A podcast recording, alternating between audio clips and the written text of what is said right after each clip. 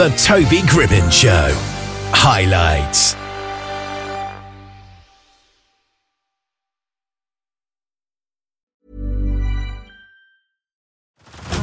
Head over to Hulu this March, where our new shows and movies will keep you streaming all month long. Catch the award winning movie Poor Things, starring Emma Stone, Mark Ruffalo, and Willem Dafoe. Check out the new documentary, Freaknik The Wildest Party Never Told, about the iconic Atlanta Street Party. And don't miss FX's Shogun, a reimagining of the epic tale, starring Anna Sawai. So, what are you waiting for? Go stream something new on Hulu.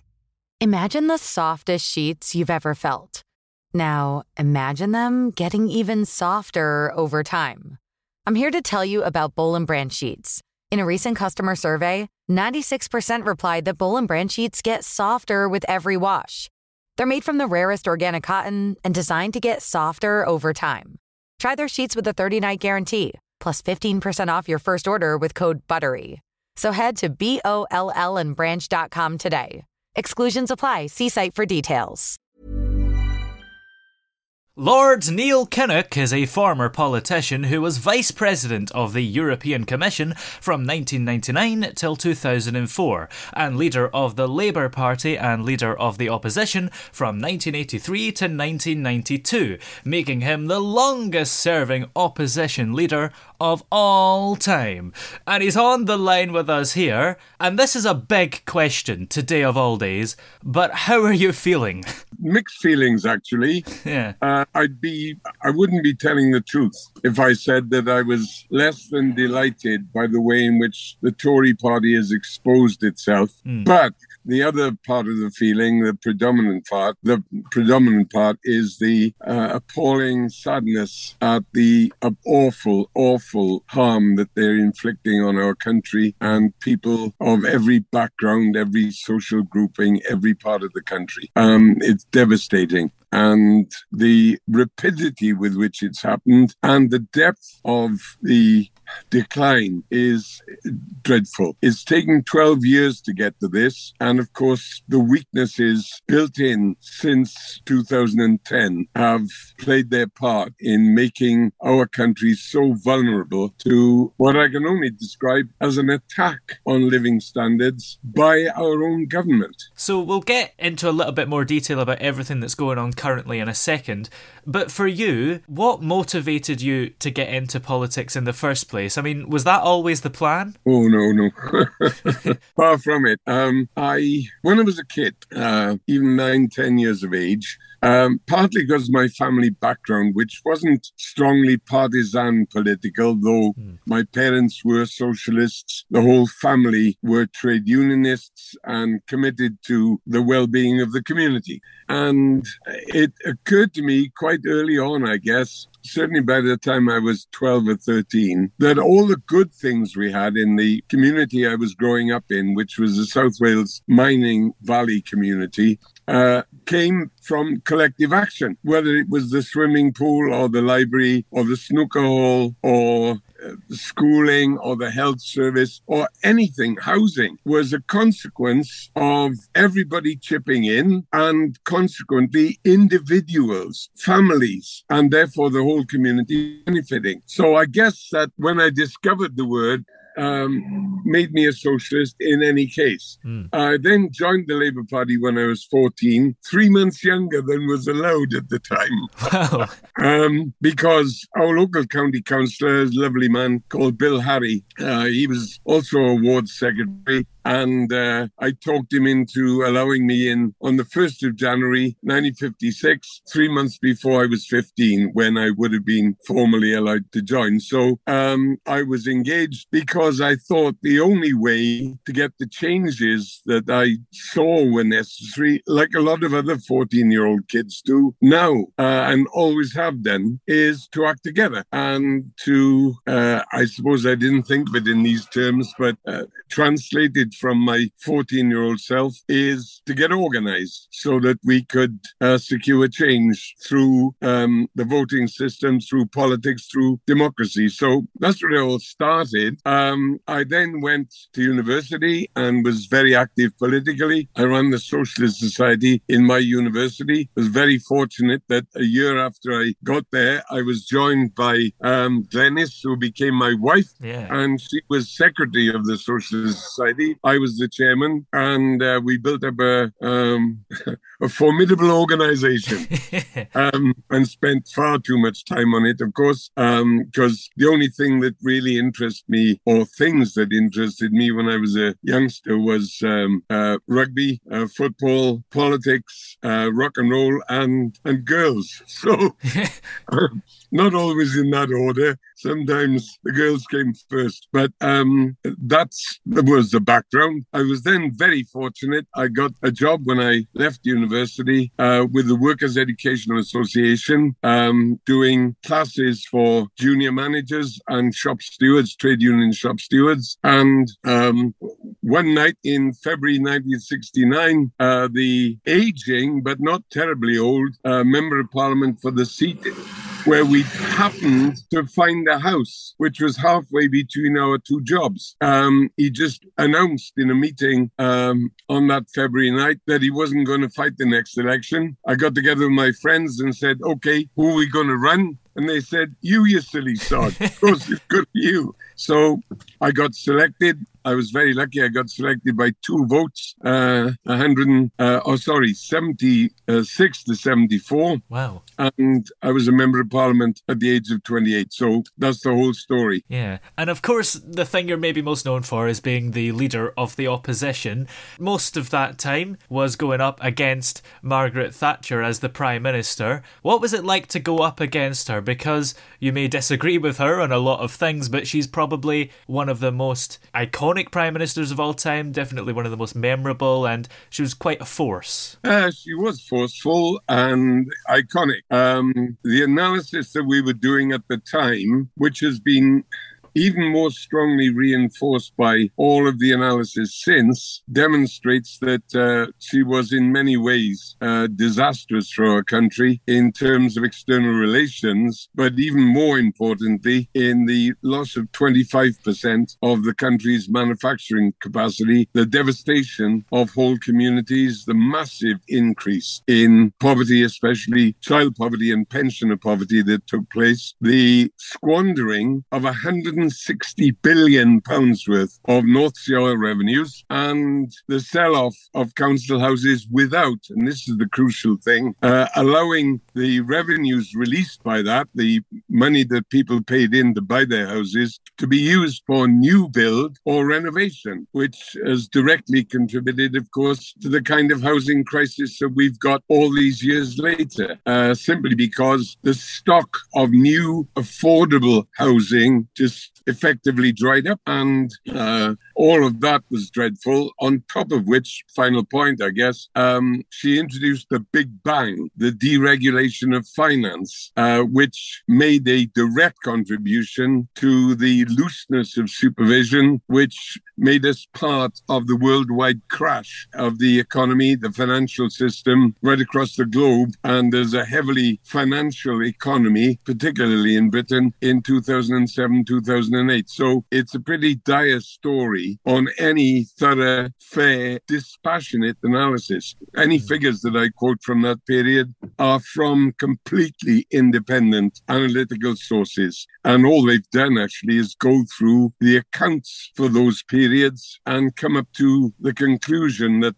the country was more divided, large parts of it were impoverished, communities were deprived, and the future was badly, very, very badly affected in terms of basics like investment in education, in the health service, in housing, uh, and of course in business generally. And how's your opinion of Margaret Thatcher changed over the years? I mean, has it? Has it mellowed or has it gotten worse? Um, well, the record speaks for itself, really. Um, I mean, she was in many ways a strange woman. Um, I, to get to where she was, uh, she had to be. And it's a great tribute to her, of course, that she was the first woman prime minister of our country. Uh, and one would have hoped, without in any way being sexist or chauvinist or thinking that women have different capacities from men, uh, they don't accept that. I think in some respects, there is such a thing as women's intuition, which can make them superior judges of conditions in particular circumstances. But uh, she, one of the strangenesses was she seemed to take a particular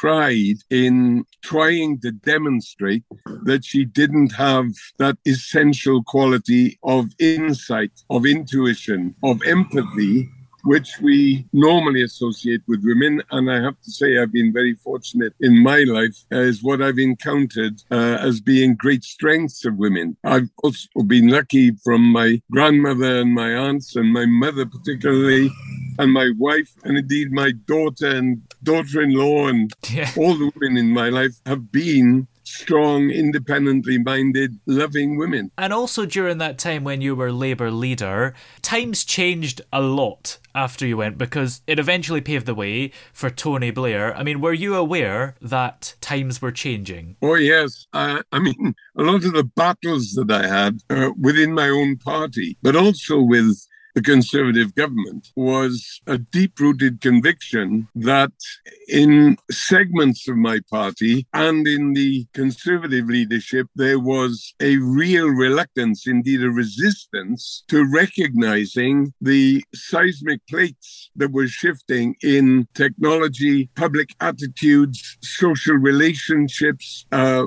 power in the world, um, the aspirations of people, all that in the 1980s between the late 70s and the early 90s were undergoing really fundamental shifts. And the reluctance to recognize that hugely disadvantaged my party for a long time, but it also impeded the judgment of the leadership of the country, the conservative leadership. And, you know, I was trying to get the future born in some ways. I was far from alone in that. There were millions of people who were thinking about the condition of the world, not just in politics, but particularly in science, technology, the arts, um, fashion, even popular music, even right across the spectrum. And we were sort of stuck in some post imperial delusion and uh, trying to break free, free of that was not easy. Fortunately, um, what I managed to do, according to all those who have commented on it, really,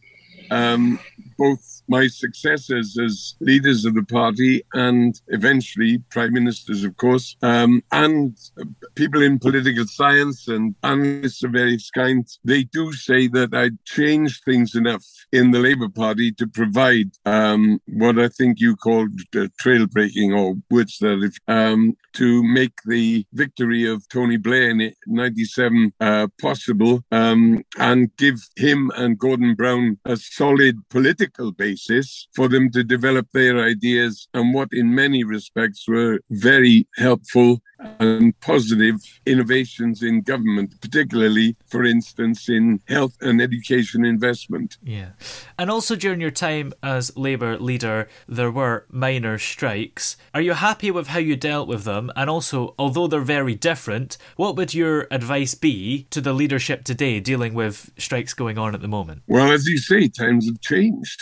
Um, and the nature of the disputes that we've got now against the background of very very high and rising inflation are different from the miners' strike of 84 85, and indeed some of the other strikes in the steel industry, in the print industry, for so on. So they, I'd have to take the two sets of issues separately because yeah. of great differences. Um, so far as the miners' strike was concerned, um, I made the calls, which I thought were very straightforward and unanswerable, really, uh, for a democratic ballot of the miners as required under their own constitution, their own book of rules, mm. um, as a precondition for the 84 85 strike, as it had been in every single dispute in the coal mining industry. Um, that was ignored by a mining leadership, specifically Arthur Scargill, who virtually ruled alone. He didn't tell his National Executive Committee most of what he was doing or consult them on decisions, and certainly had no strategy uh, for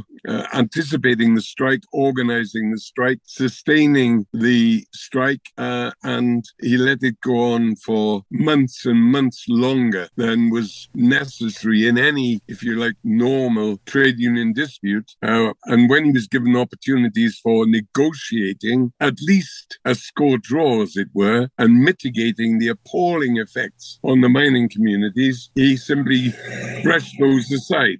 Um, so his leadership is appalling, uh, hugely diminished uh, by the fact that he relied entirely on exploiting the superhuman loyalty of a quite extraordinary workforce. Um, and the one regret I've got in it all, apart from the outcome and the devastation of communities which followed for decades, decades, then it's that I didn't even more assertively, even more loudly and stridently tell him, as I told him in private, and actually it said in public, but if I I should have dr- banged that drum even louder. If you don't have a democratic ballot, this strike is doomed from the start. First of all, you will have a divided mining workforce, which he did. And secondly, you will not get sympathetic action from the other workers in power stations, the transport industries, in the docks, in the power I said in the generating industries, that's crucial if you're going to try and uh, limit the supply of coal and have a real impact very quickly within days on the conduct of affairs. So uh, the absence of a strategy was suicidal, and um, I I made that clear. I made it clear to him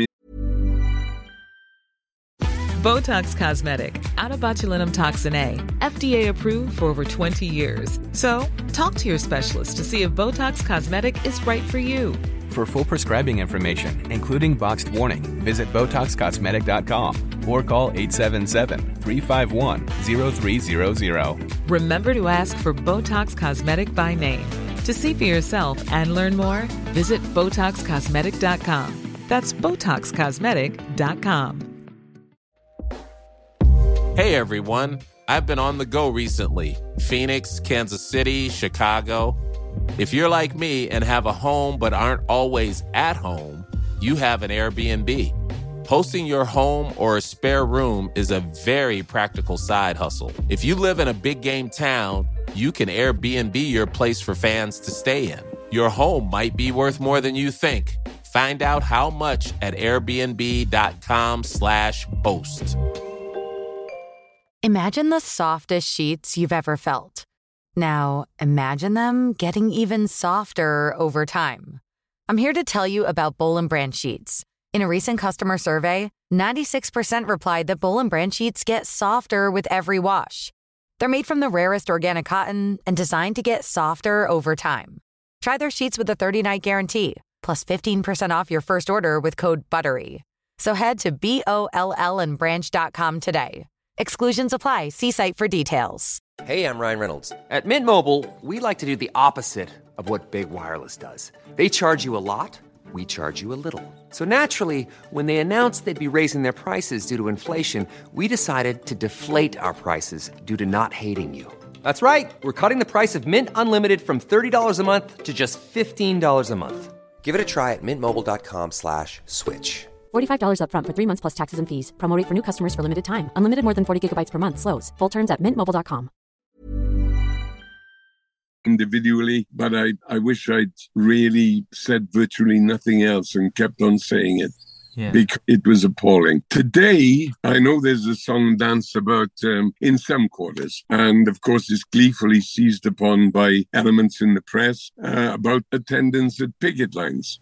Now, the solidarity with the cause of people who are trying to sustain a standard of living is unquestioned. That's very straightforward. The problem is, uh, would appearance by MPs on picket lines make any difference? Would it help with the cause? Would it uh, assist in getting a negotiated settlement? Uh, would it help in getting the justifiable claims that are being made by uh, groups in dispute? And the answer to all those questions is no. Um, it, it could warm the cockles of the MP's heart, feeling the solidarity on the picket line. I've been there, I know about it. It certainly does. And momentarily, in that precise context, I know the workers uh, in dispute um, are grateful, and that's fine. But in terms of subscribing anything to the desired outcome, uh, it's nil. That's the basic raw reality, which is a shame but the truth. And in terms of the political impact, if for one moment there are any voters who believe that the Labour leadership cannot be trusted with the well being of the nation because they've engaged in gesture politics, which is actually what it is, then it's not worth sacrificing that vote because the only conditions in which people will see justice advancing, not instantly achieved, but advancing, fair play, decent treatment, security, is if they get a Labour government. And anything that gets in the way of that should be resisted. Now, a lot of the polls are saying, probably every poll is saying, if there was an election tomorrow, Labour would win. Do you think that's going to happen? Within the last four weeks, I've moved from believing that a Labour government, even maybe a minority government, because of the size of the Conservatives' majority, is really possible, to moving to a view that it is now really probable. And I think that rather than being a minority government, there's a very good chance of Labour forming a majority government and being able to get on with the job of clearing up this appalling mess. And what do you think is going to happen? How long has Liz Truss got left? Is she going to go or is she going to stay? And what happens if so? Are we going to have another leadership race, and an election? Or, I mean, it's probably hard to tell. It's impossible to tell, really. I, I, I, see you've got a photograph of the cabinet on the wall behind you. yes, I do. And uh, I couldn't resist that cheap shot. So. uh, the uh, well, if I put it like this, for the last couple of weeks, and certainly today, there is only one question in the mind of every Tory MP and maybe a lot of the membership.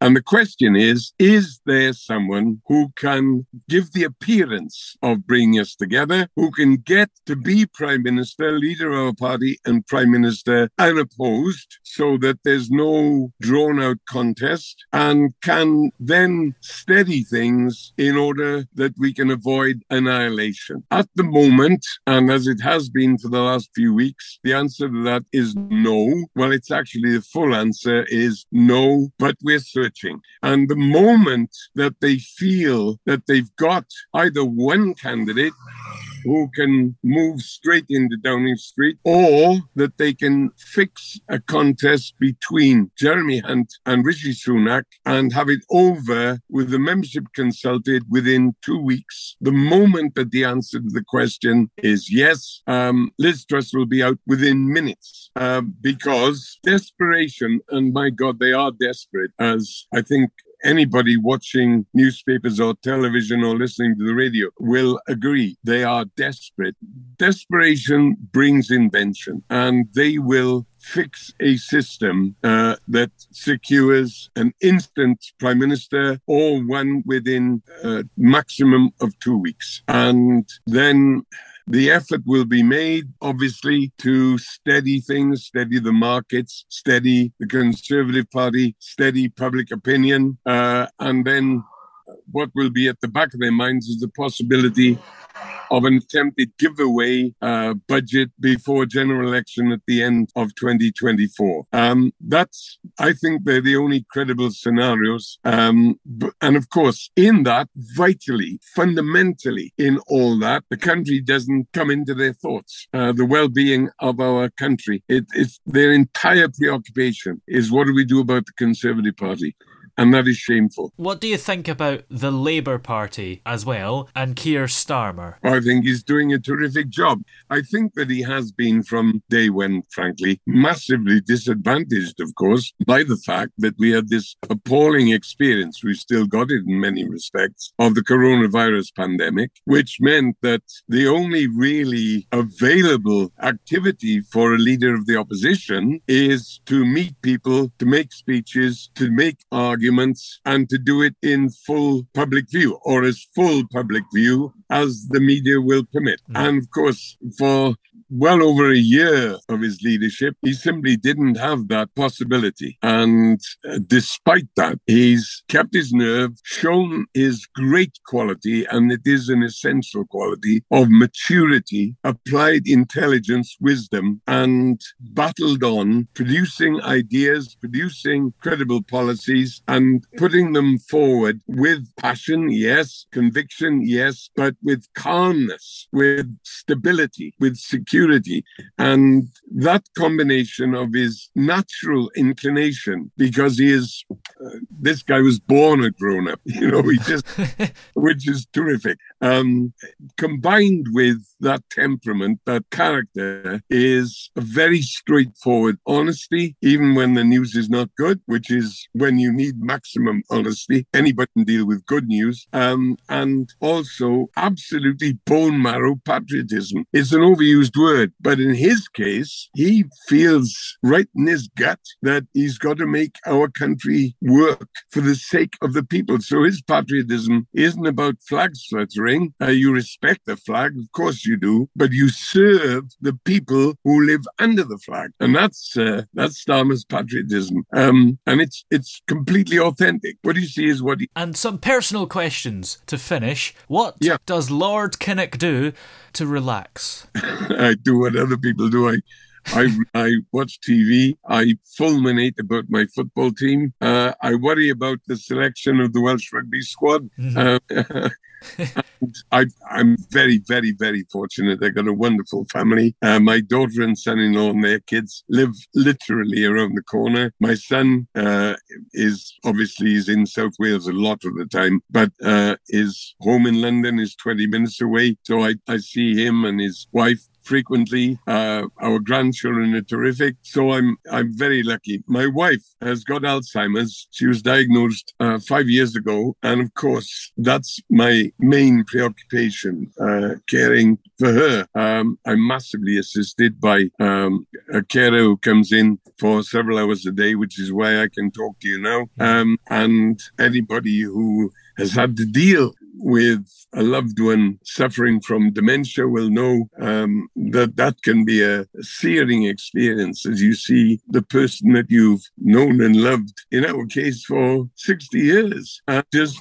altering before your eyes. And I mean, is a woman who earned great distinction, both as a teacher and as uh, a politician and a minister, indeed, um, who's written books, campaigned around the world uh, for development and against poverty, was a wonderful constituency, a member of the European Parliament. Um, no load was too heavy and no fight was too hot. Yeah. With a terrific sense of humor, marvelous sense of mischief. And come on, it's all gone. For you as well, what kind of TV shows do you like to watch? Right, there's an assortment. I, I find myself, I, I love Mock the Week. I love mm. I occasionally watch some of the other comedy shows, but Mock the Week comes out head and shoulders on TV, yeah. on the on the radio. Radio 4 has got wonderful comedy shows. Um, and you know they are what I like best. I, I watch a lot of sport, obviously, um, and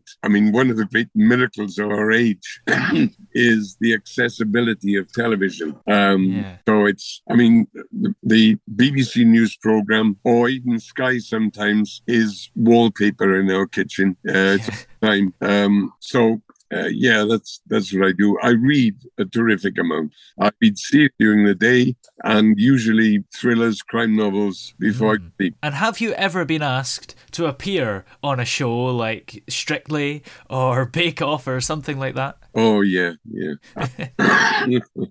yes, I not recently, thank God, but um, when I was a couple of years younger, um, until I was about 76, 77, those uh, it, kind invitations used to come in, and I used to decline with thanks. I mean, I have I, have had a few lovely occasions um, appearing in acting roles. Uh, well, I did drop a dead donkey, for instance. uh, about well, it must be I don't know ten years ago, um, where I was uh, I was a bodyguard. and had to tackle a would-be assassin or what was supposed to be an assassin. He turned out to be a television commentator. the part was played by Jon Snow, who's a hell of a guy, and he's very, very tall. Uh, lovely man. I've known him for many years, and uh, I tackled him with uh, maybe too much enthusiasm. so we crashed through the set. everything fell down.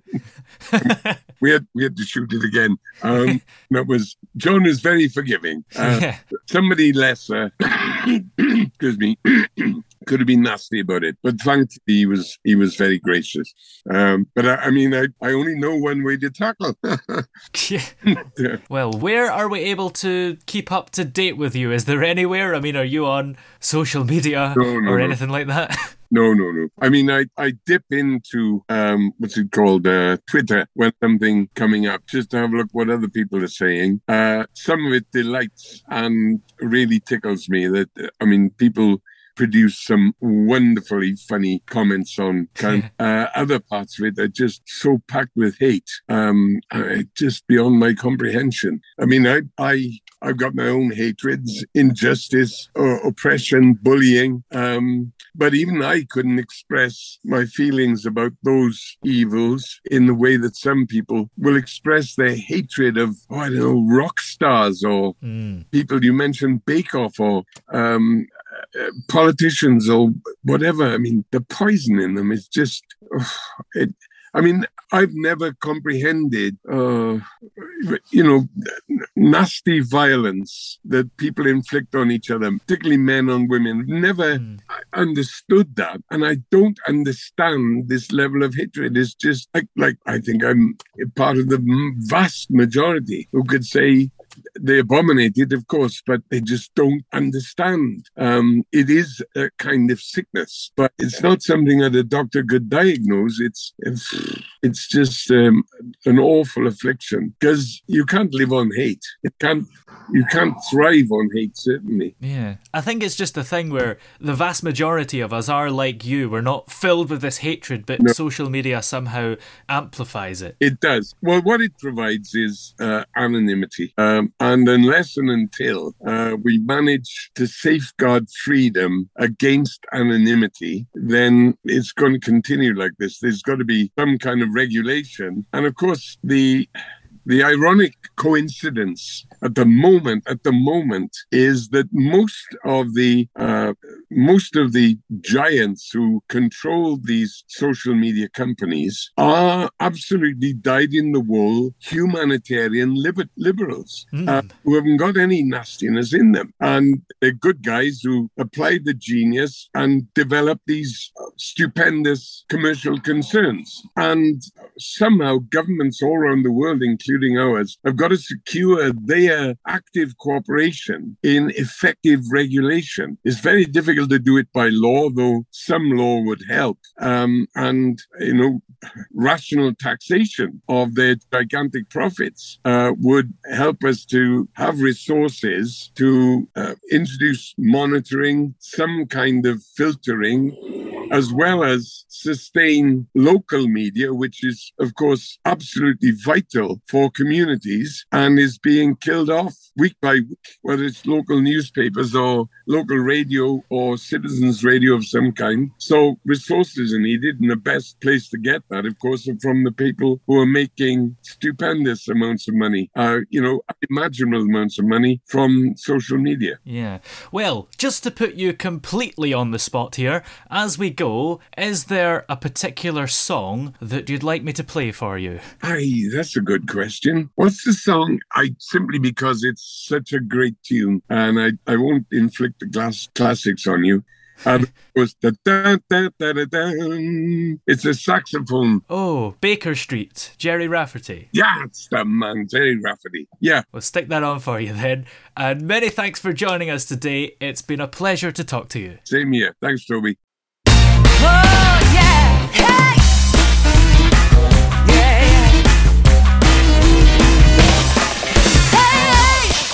The throbbing pulse of sound. The Toby Gribbon Show.